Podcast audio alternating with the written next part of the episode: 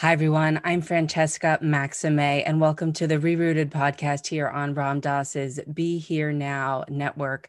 Uh, we are recording today, the 25th of January, 2021. We have just inaugurated the 46th President of the United States. Uh, we are in the middle of winter here in the Northeast. I'm situated on Nipmuc territory here in Massachusetts at the moment, uh, although I reside in Canarsie land in uh, what is now commonly known as New York and New York City and Brooklyn. I'm here because, as many of you know, um, in Rerooted, we explore what is it that makes us rooted to the land, to the earth, tethered to that which is all my relations all around us, and that which separates us, that which is part of what we feel as though there is sort of a spiritual and existential separation often within us, and also what is often what creates conflicts out in the world. And the goal of some of these conversations is to try and see how did these come into being.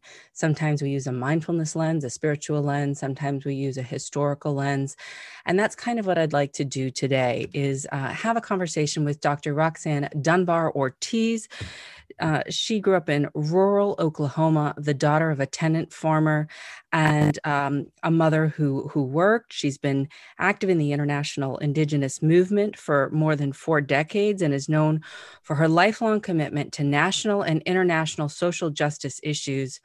Dr. Dunbar Ortiz is a historian, the author of several books, uh, and she is the editor of, let me see, seven books actually, Living in San Francisco, an Indigenous Peoples History of the United States is the book that captured my attention, and it is the winner of the 2015 American Book Award. Dr. Dunbar Ortiz, it's a pleasure to welcome you on the Rerooted podcast. Thank you so much for joining us today. Thank you, Francesca. It's a pleasure. Uh, D- Dr. Dunbar Ortiz, one of the things that really amazes me about your work is you have had a lifelong commitment to uh, this work. You've written many books, you've done tons of research, and uh, on a variety of subjects, and and you have a, a particular interest around American, you know, history and and and what that means in all of its forms, and also in this book, really presenting some of the things that we don't learn about and delve into, at least in my public middle school, grade school, high school. Uh, we did not, and even in college for that matter. And so, I'd like to maybe start by asking you, what prompted you to to write this book and to study what you've studied and share what you've studied and shared with the world. Yes, I think this book is um, in many ways a, a, culmination of all the work I've done, you know, in the in the last uh, 50 years, the scholarly work and activist work. Um, I um, did my doctorate at uh, UCLA uh, in Los Angeles in, and wrote my dissertation in 1974. Uh, but there was a big break there between my um, being uh, promoted to the final stage, writing my dissertation, and when I wrote it. Because in 1968, I uh, I quit. I quit graduate school. I pretty well quit um, quit the society as it was, along with millions of other young people at the time, including a lot of graduate students, uh, to be a full time activist uh, against the war for civil rights and being in Los Angeles in California. Uh, the farm workers movement, uh, unionization movement of uh, mostly Mexican workers and Filipino workers, and um, anti-racism. I was in a group that was worked to raise consciousness about apartheid in South Africa with other with exiled um, South Africans. So I had this um, interest uh, when I first started graduate school. I wanted to do um, I wanted to do uh, Latin American history, U.S. Uh, imperialism in Latin America so I ended up, and so these were my studies, my exams, and, and seminars, and so forth. But when I went back, um, given you know all this activism, um, and uh, I was invited back to do my dissertation. They didn't have to invite me back, but they, um, uh, the professors I had had at the time said, why do I was going to law school instead, and I hadn't even really thought about going back, but I um, I realized they kind of needed me because um, uh, the Civil Rights Act had just been passed, and um, they had real problems with having no very few women, so mm. they were going to uh, lose federal money. Um, I, I think it wasn't entirely just generous, but it did give me bargaining power, and I said, uh, okay but I want to choose my uh, topic, and I laid it out to them some work I was doing. And one reason I was going to law school um, was the land question in New Mexico. Um, New Mexico and, of course, California, the whole West, what we call the Southwest and West, Texas, and up to um, the Northwest and Colorado, Utah this was all a part of Mexico until it was taken um, by the United States in a vicious, violent, uh, deadly war, two years um, that uh, uh, gave that the United States won, of course, um, and um, they took uh, the northern half of Mexico. So the people, the indigenous people of New Mexico, the Pueblo Indians, which is what the Spanish call them. They have their own names. They were 100 city states along the Rio Grande River, the northern Rio Grande River, mm. And um, irrigation farmers. Um, and they uh, were reduced by the Spanish um, Spanish invasion uh, to 21 from 100 city states to 21. That was the level of genocide uh, within 30 years of, uh, of wow. their entry there. So I, um, I have become very interested in the fact that the um, descendants of the Spanish colonizers, who, when the United States took over, um, were colonized by the United States and lost their land. Mm. And the Pueblos were losing their land by then it was Mexico when it was taken, and Mexico had um, ceased being imperialist there and had um, provided the Pueblo Indians with with legitimacy, their own land base and all. They had they had to fight for it. The Pueblos did, but they actually gained it. But the Spanish were, you know, the Mexicans were in power. They had most of the land still but they they lost it. So they were um, in 1967 they launched a an armed rebellion and took over a whole town and held it and um, demanding land that they had lost back. But this is land that their ancestors had taken from the Pueblo Indians. So it was right. very complex. Right. And I wanted to, I, I had sympathy for both um, groups uh, in a way, because most of these, his, they call themselves Hispanos to this day, were not rich people. They were poor and they were had been deprived of, of the land they had. And uh, they were uh, uh, they were their language they were discriminated against because of their spanish language and so forth but um, i so i decided to that's what i wanted to look in that's what i was doing, I was learn. I, I mainly went to law school to learn property law mm. and to understand all of the poverty or property. Property, property law. Understand. Land. Yeah. Yes. Okay. Yeah. Uh, well, without it, there's poverty.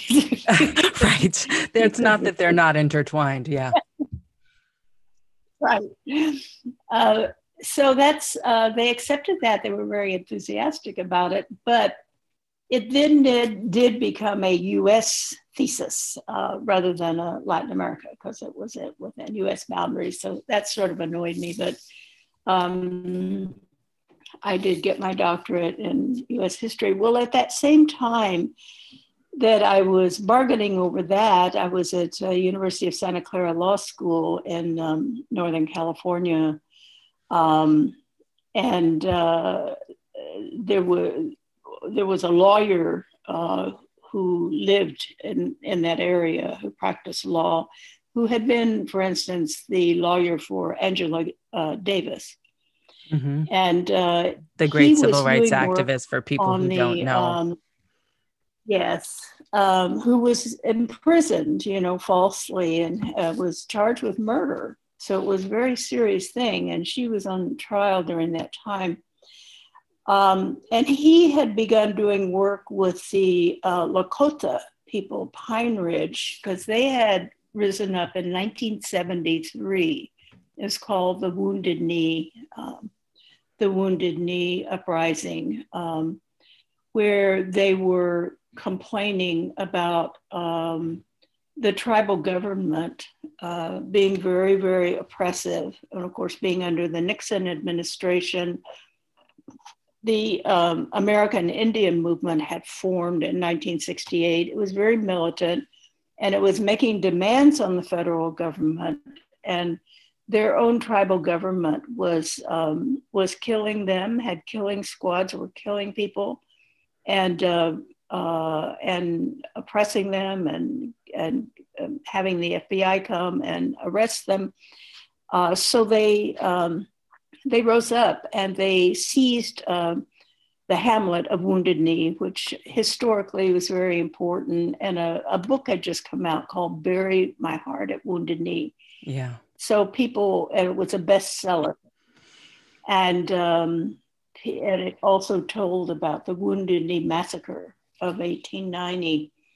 Uh, so people in general in the United States uh, knew where that was, you know, and it was um, it went on for two and a half months. There was a lot of public sympathy with the um, young young people and, and elders, very traditional elders, who were carrying it out. And the Nixon administration sent um, sent uh, the Air Force, the Army, the Marines, the FBI, every um, imaginable um, armed group of the federal government to surround them. And um, they still held out amazingly. And, um, but uh, when they negotiated to close down and they promised, they had promised to drop charges, they broke all these charges, they broke all these promises and charged over 300 people with uh, crimes and misdemeanors. Mm. So this lawyer was doing work uh, with a notable Native American Lakota Dakota uh, lawyer, Vine Deloria Jr., um, to build up the uh, defense cases. And they came to my law school um, and they were trying to recruit, you know, law students to help out. So I, you know, I was already doing this research on um, for my dissertation. Sure. And um, uh, so, so they recruited me, and when they told me they wanted me to be an expert witness and um, on the Lakotas and the Sioux Treaty and all this, I said, well, I'm not the right person because I, you know, I, I specialize in the Southwest. I don't know anything and Vine Deloria is very memorable to me. He uh, he had a stack of uh, a pile of documents and books and stuff on his desk, and he picked them all up in his arms and he gave them to me. He said, "I'm sure you're a quick learner." I love and that. so I uh, I uh, mastered uh, this, you know, so I could be an expert witness, but it, it was not natural to me. I, I felt very, um, um, you know, uh, like uh, there had to be other better experts than me, you know, but there were, there were three or four of us. Um, that, and the others did know originally a lot more than I did about it. But I did learn and I became very involved in in the Treaty, and that was actually my first published book was um, I collected all the testimony from um, one of the main uh, legal uh, things that took place, which was a motion to dismiss all these cases. And uh, I compiled, and it was mostly the traditional elder people testifying, often in, in Lakota in their own language and being translated. And this was in federal court in Lincoln. So my first book was The Great Sioux Nation Sitting in Judgment on America. And um, in 1977. Uh, it's a it's a kind of classic uh, book now. I basically I edited all of the testimonies, and there are also pictures of all the people testifying. And uh, then I, you know, and all the time that I was doing that, I was also writing my dissertation, and I turned it in in 1974. And it became a book in 1980, A History of Land Tenure in New Mexico so that's really how I um, it, uh, it, hadn't occurred to me before I was recruited to do this work that I would make um, uh, Indigenous peoples uh, history the basis of my studies of, of history of my academic and activist work. But that's how it came about. Yeah, what a fascinating story. Thank you for sharing that. And I think it's so beautiful to really look at your history and oftentimes your own personal history because we look at answering the calling, answering, you know, a lot of people, I think a lot of young people and even even me, um, you know, sort of what am I here to do? you know, uh, one of my mentors, Dr. Jack mm-hmm. Kornfield, um, mindfulness teacher and and and psychotherapist, talks uh, talks about his friend Malidoma Somé, who's a, a, shaman who talks about, you know, your your job is to deliver your cargo. And so, what is your what is your cargo to deliver in this in this world, in this life, in this planet while we're here? And um, and it sort of came to you in that stack of papers. And here's your here's your you know you're a quick learner. You know you can figure this out. And and I love that because you know you sort of answer the call and and and take to the challenge. And it's not easy, but you're dedicated.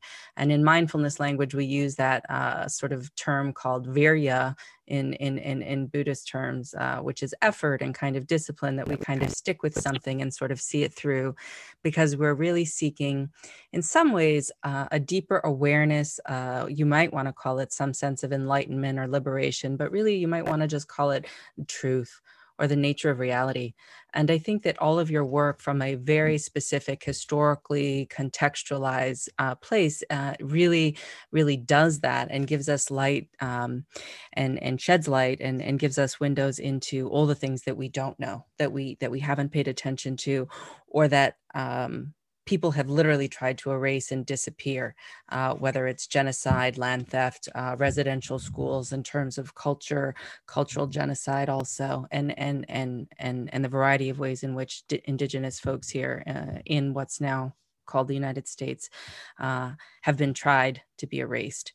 Uh, so I'm just wondering, um, from from where you sit today. I mean, there's so much that I could get into here, from the Wounded Knee battle and and what that means and what the significance of that is, to the way in which. Um, you know the black lives matter movement uh, is inextricably linked um, to for example uh, you know the indigenous movement and, and standing rock and, and the dakota pipeline and even things of late that we've seen.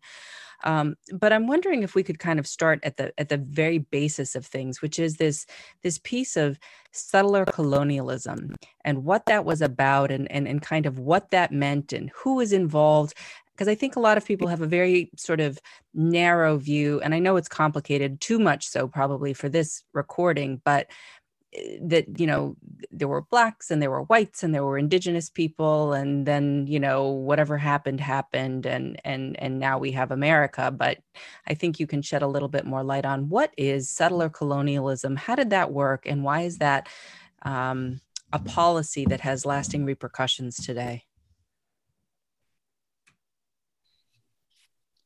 Yes, that's a good question. I also like your, I think that that's very fitting, the sense of a calling. I myself, growing up in a, a rural, uh, growing up very poor in a rural uh, community in Oklahoma, uh, my father, tenant farmer, and then driving a diesel truck um, to farmers.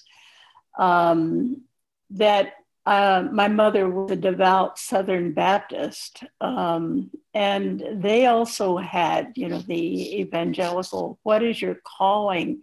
And I took that very seriously. And of course, by the time I was uh, 17, I had um, completely um, uh, gotten the Southern Baptists out of my life com- completely, including all Christian religion. Um, but uh, it stayed with me, the sense of, of, uh, of calling.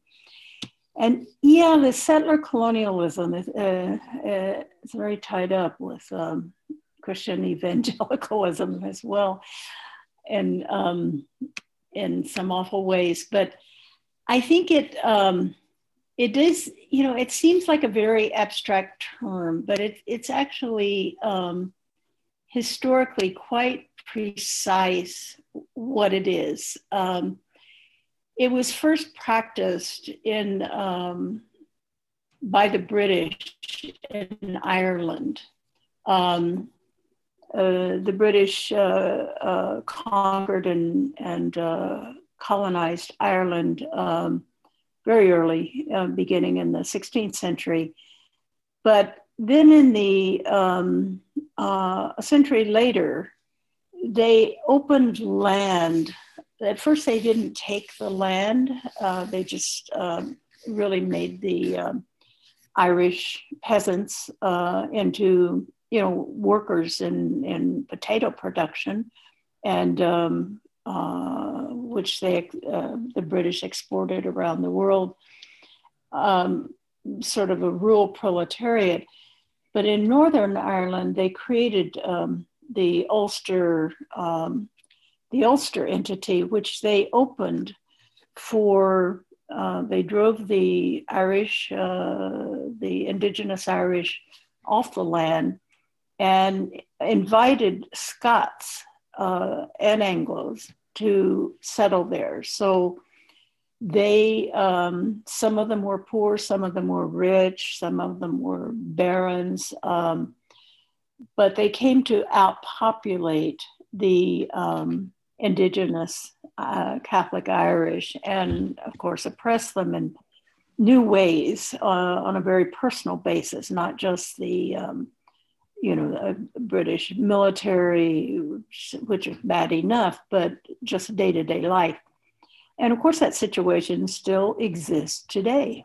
You know, Ulster, uh, Northern Ireland, uh, um, uh, is still there to, you know, look at and study settler colonialism. Uh, but that um, practice uh, and those very settlers, the, the Scots Irish, of which my, my father's family, I'm descended on my father's side uh, from these, from these Scots Irish settlers, they actually were, uh, came from Ulster from that experience uh, with the British to settle the colonies, um, particularly in the South. Um, and um, brought settler colonialism, you know, the practices with them. And uh, mainly it's a, you know, the um, settler colonialism is uh, people come to stay and to take the land and to uh, get rid of the inhabitants and take their land. It's uh, different from later immigrants who come to an already um, uh, organized polity, and um, they may come to stay, but they're somewhat contingent and not necessarily then, you know, in the seat of power like a settler is. So you have um, white settler democracy actually developing that um, formed the United, what became the United States so I think and roughly to, what time um, are we um, talking about now? This is what what time frame?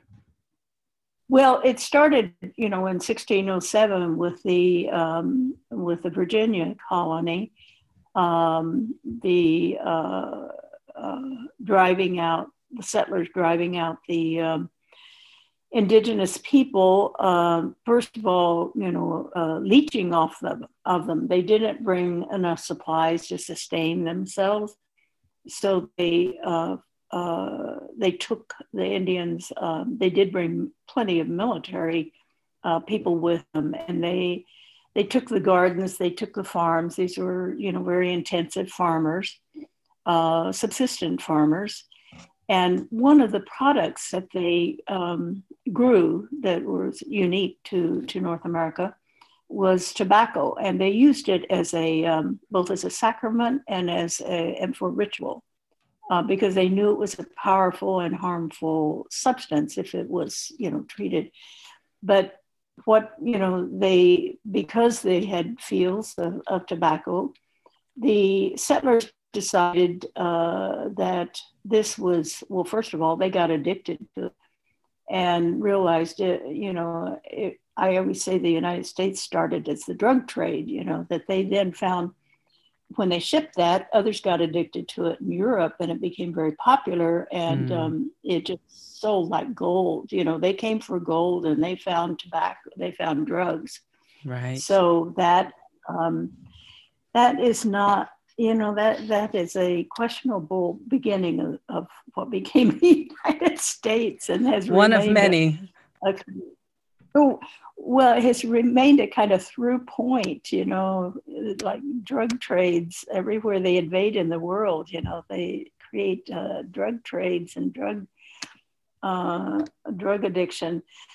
But um, I wanted, you know, when when they decided to um, split with Britain. This was really in 17, uh, 1750s when, uh, and 60s when the British and the French uh, fought in a vicious war and in Europe. Uh, was it was called the Seven Years' War, and they also fought because the French had uh, fur trading territory. They weren't really doing settler colonialism. They they were mainly men, mainly fur traders. Although you know native people got caught up in it um, and were colonized in some ways, but it wasn't settler colonialism. They still had their villages. They still had it. Just introduced you know a lot of trade items and dependency. Um, but the they had this huge war, and and the British won. So they won all this French territory uh, which was over the edge of the Appalachian uh, mountains. That was all then British territory.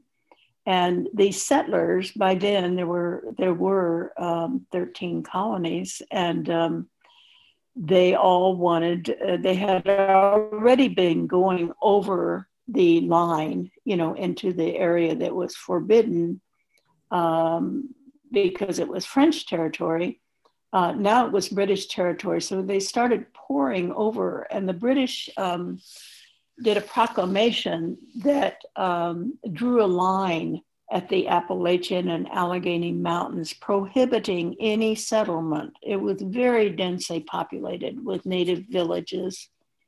And uh, they had, um, you know, after a century and a half, uh, learned very well how to how to fight. They had been pushed out. There, many of them were peoples who had been pushed out of the um, of the Atlantic, you know, Atlantic shore colonies, and and so they had they had built up a huge resistance to any further uh, inc- uh, uh, incursion on their on their territories. It's called the Northwest Territory and of course, that didn't refer to Washington and Oregon. It referred to Ohio, what's now Ohio, Kentucky, Illinois, Indiana, that whole area.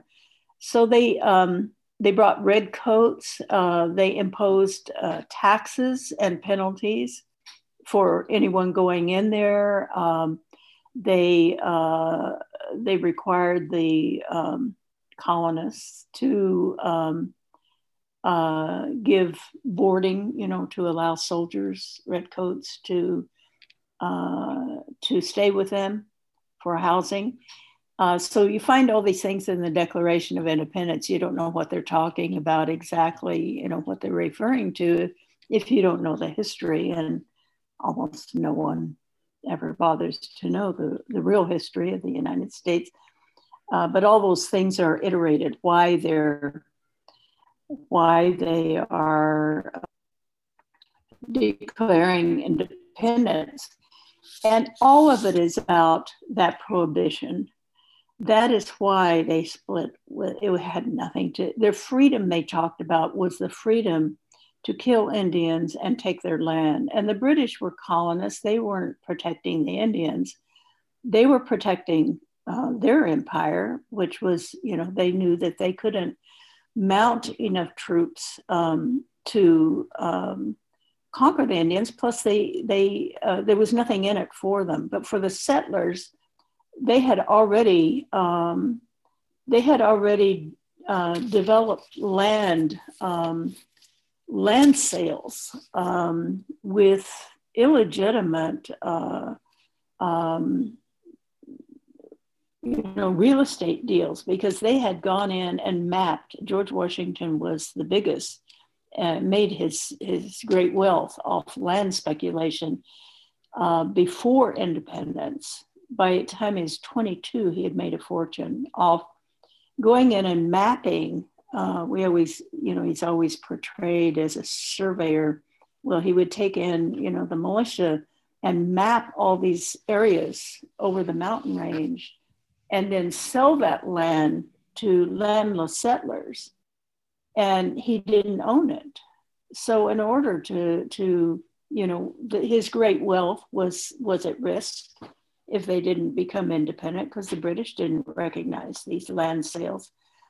Uh, so this was this was the reason they split, and um, they developed in the Northwest Ordinance uh, before the Constitution that became a part of the Constitution, and this Northwest Ordinance was a um, a way of measuring land uh, for land sales because land sales is a um, really the United States was founded as a corporation, as a you know capitalist state, and land was the capital.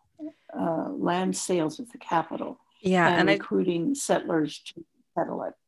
I just want to underscore that because I really feel as though it's important to kind of emphasize and underscore that again from a mindfulness perspective we talk about the things that are what we call it the root of suffering and one is greed the other one is aversion and the other one is ignorance and that you know this idea of of sort of greed um, is sort of i think at the root of of sort of taking what's not yours and to excess. And and and sort of what you're talking about is is this was woven into the way in which the very seed that was planted here not what was pre-existing with 100 million uh, indigenous folks down to 10 million not what was here what would what was arrived, but what was turned into uh, property, what was otherwise an interdependent, all my relations, connectedness. I'm a human being, but there are birds, there are fish, there are trees, there are these other things, and we are all interrelated and interdependent on this land. Um, that, that was turned into a commodity. Yes, that's that's right. The um, Native people, uh, land was something that was alive, uh, that was the land, the animals, the trees, all the resources were uh, living beings and relations. You know, when they say all my relations, they mean all the land, all the um, all the resources in the land, and all the animals.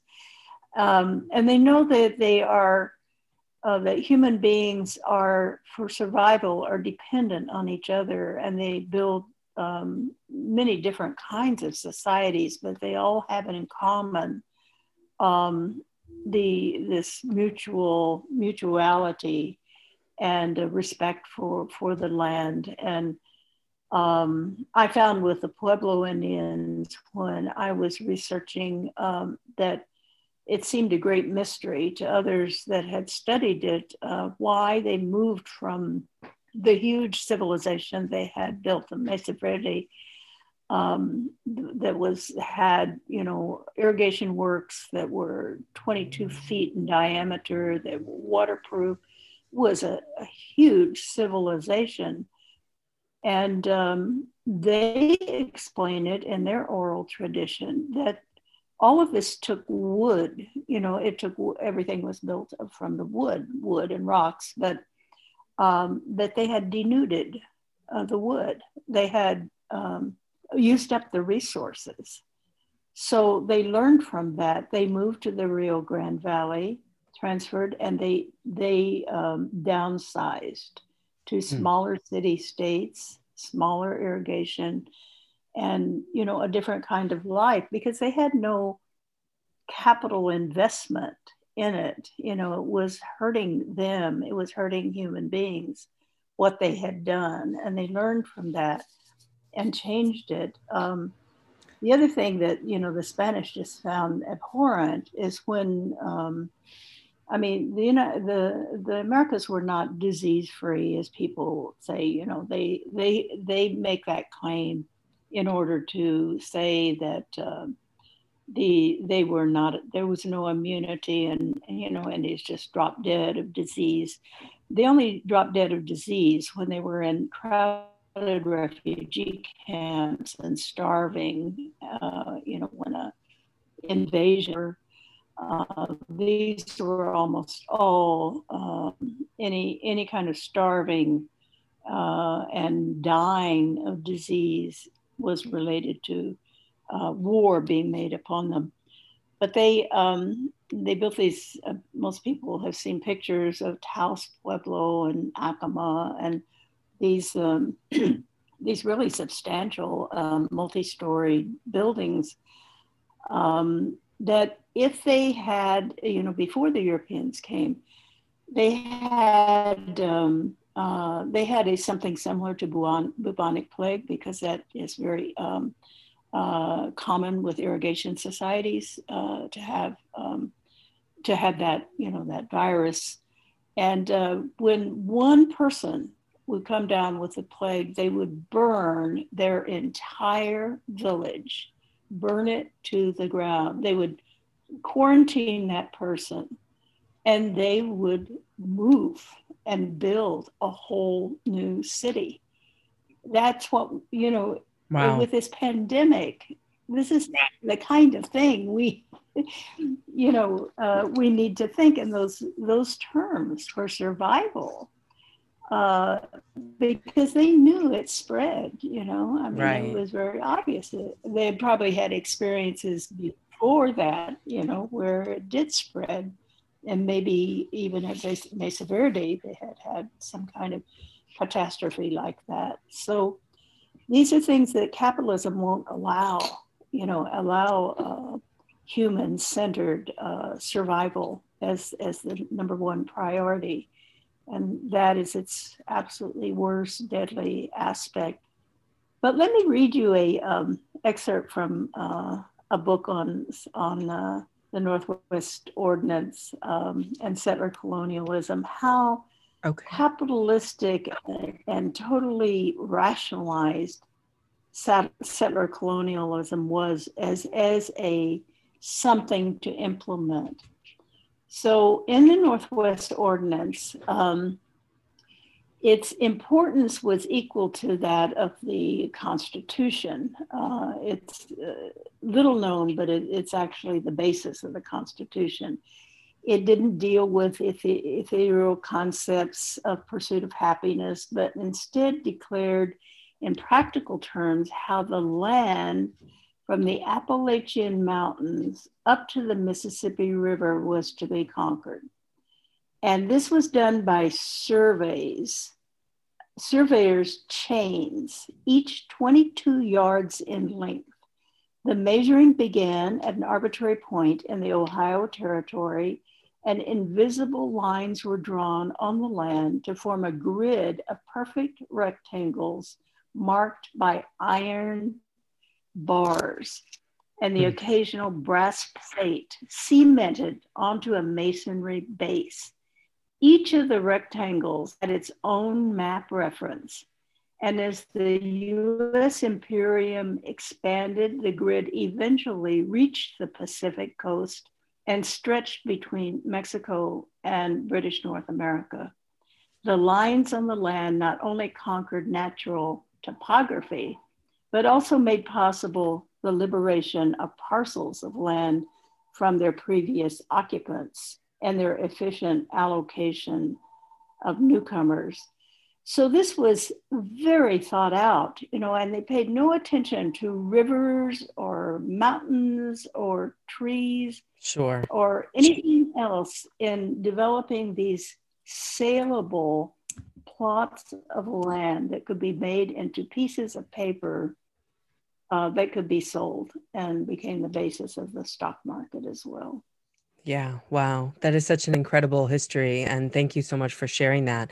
Because I think that, you know, settler colonialism has been likened to chattel slavery, which is, of course, um, the system uh, that the transatlantic slave trade, uh, you know, perpetuated and, and, and has the policies, the legacy of the policies uh, that were legalized and, and, and, and, uh, and enforced for for for years. Uh, you know, we're we're we're we're dealing with the inheritance of all of that also. And as a therapist, uh, as a somatic psychotherapist, my my sort of interest is not only dealing with the individual, but also in the cultural trauma and the intergenerational and the historical trauma that lives not only in bodies but in our land. And we see global climate change. I see as the the big culturally you know earth mother somatic disruption also which you know the stewards of the land uh, homo sapiens uh, as we as we might be uh, have have not maybe really kept our contract in pursuit of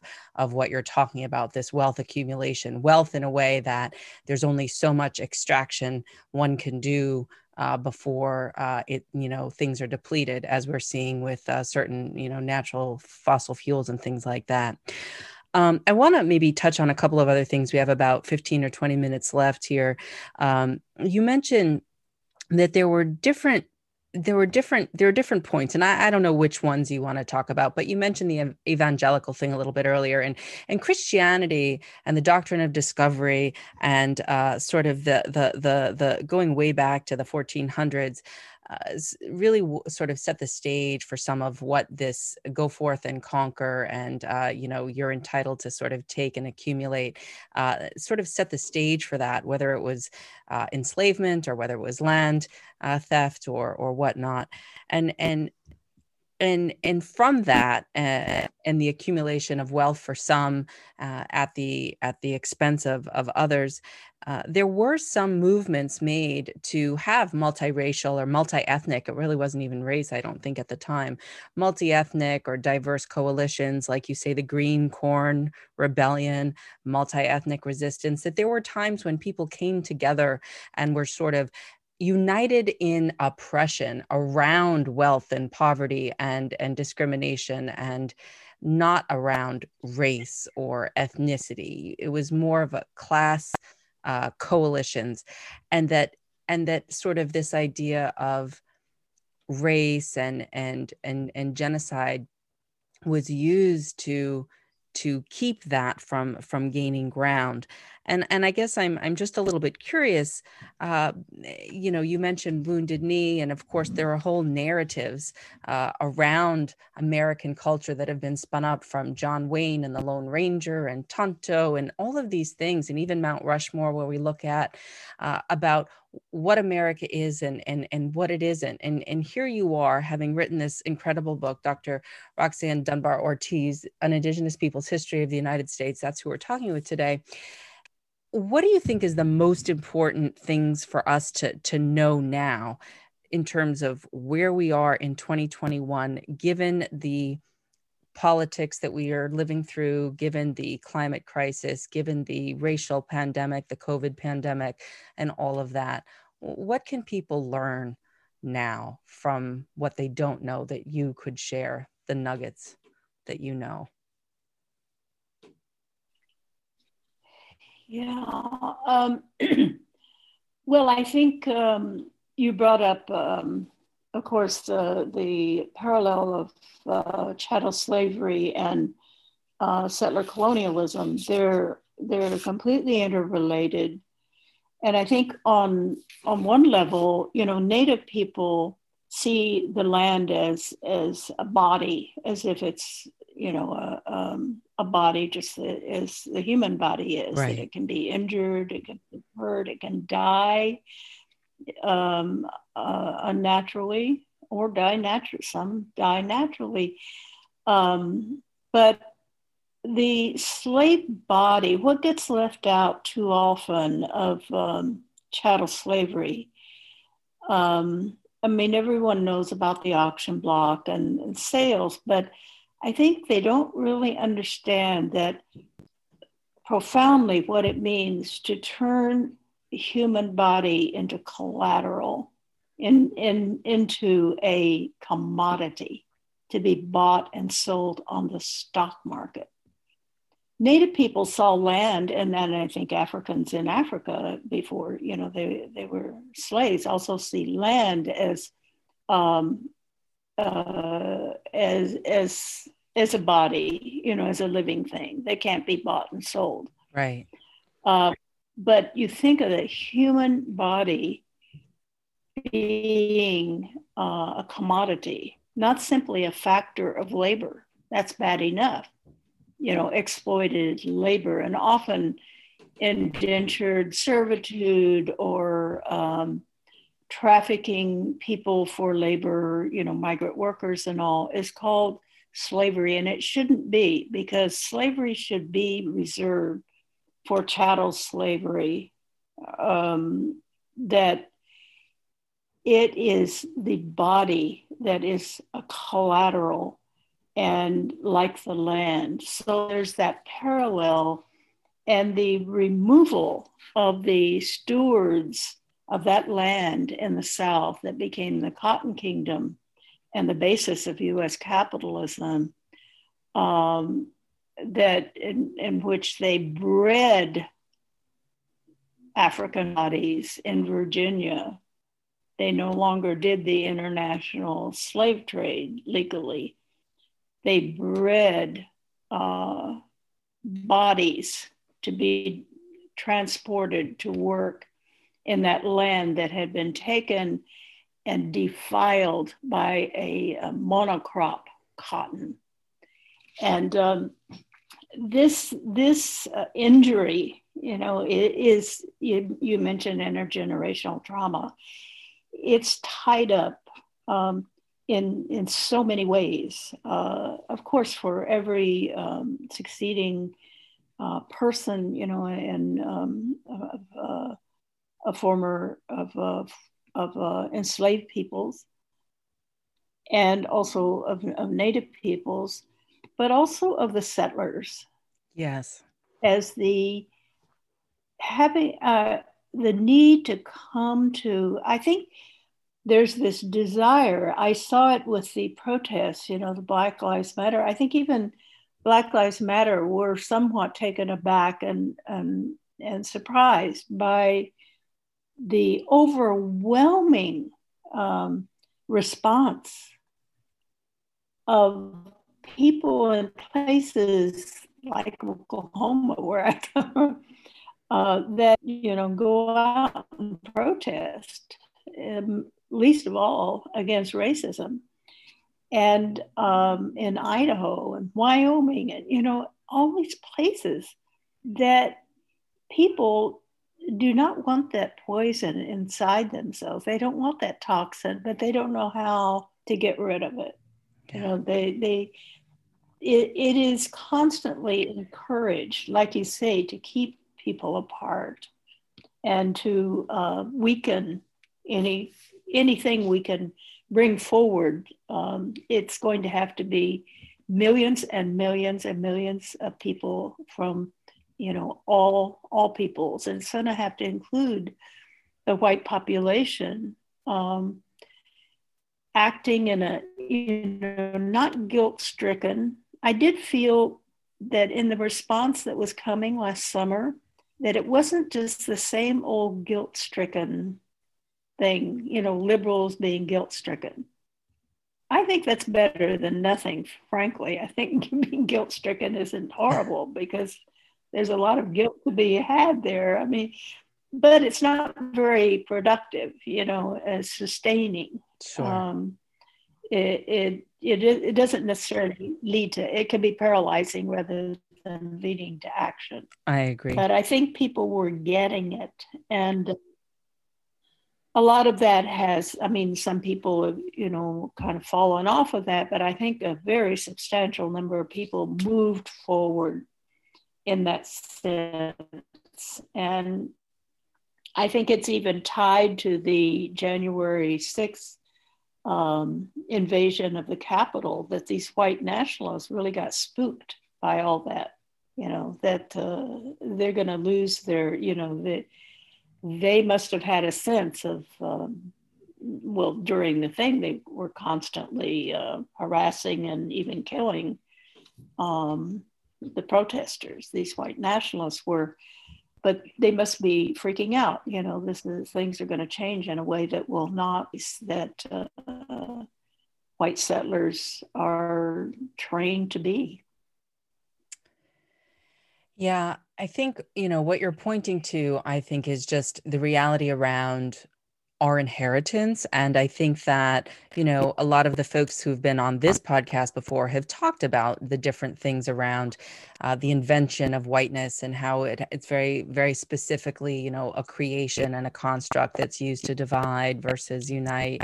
And, and the reasons why um, you know it's sort of taken hold is it's sort of this idea of access to power or proximate you know proximate opportunity even if not real opportunity uh, and i guess you know sort of you know in the last i'm sorry uh, I disagreed. Yes, I agree. You, you disagree. No, I agree with you. oh, you agree? Okay, okay, okay. I want to make sure we're on the same page.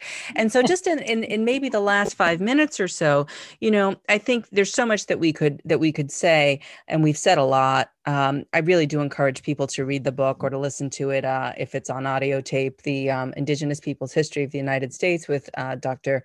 Uh, Roxanne Dunbar Ortiz to really get a sense of what the inheritance is and to not get caught in what I call a shame spiral as you say, guilt, but to use it as an opportunity for compassionate connection. And that the sense of moral injury that we may have, that's sort of like this existential cloud around us um, that, that some of us may feel, could be used as the Dalai Lama might say, a force for good, moving toward uh, compassionate action of, of connection. And I'm wondering what you think people can do today, if anything. Um, would you encourage people to study, to learn? Would you encourage them to sort of look inside and do more of an internal investigation around their own relationship with land? Would you encourage them to uh, maybe learn more about Indigenous communities that may be uh, near uh, and and sort of find out what their needs are. What what do you feel is a good place for anyone listening to this podcast to begin if they were interested in waking up more to uh, what a true uh, ally, if you would be, uh, to an Indigenous person in the United States now might be? What would that look like?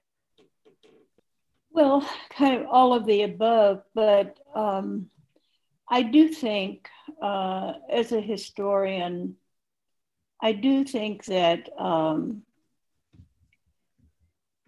that people need to.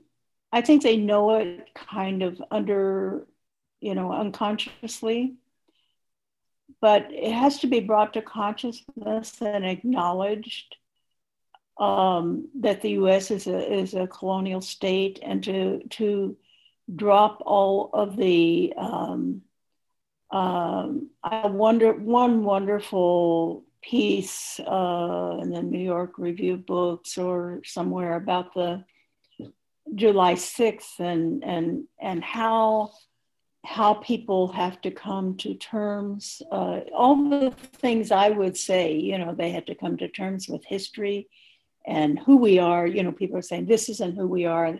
This was arguing, well, yes, it is who we are, and we have to face that.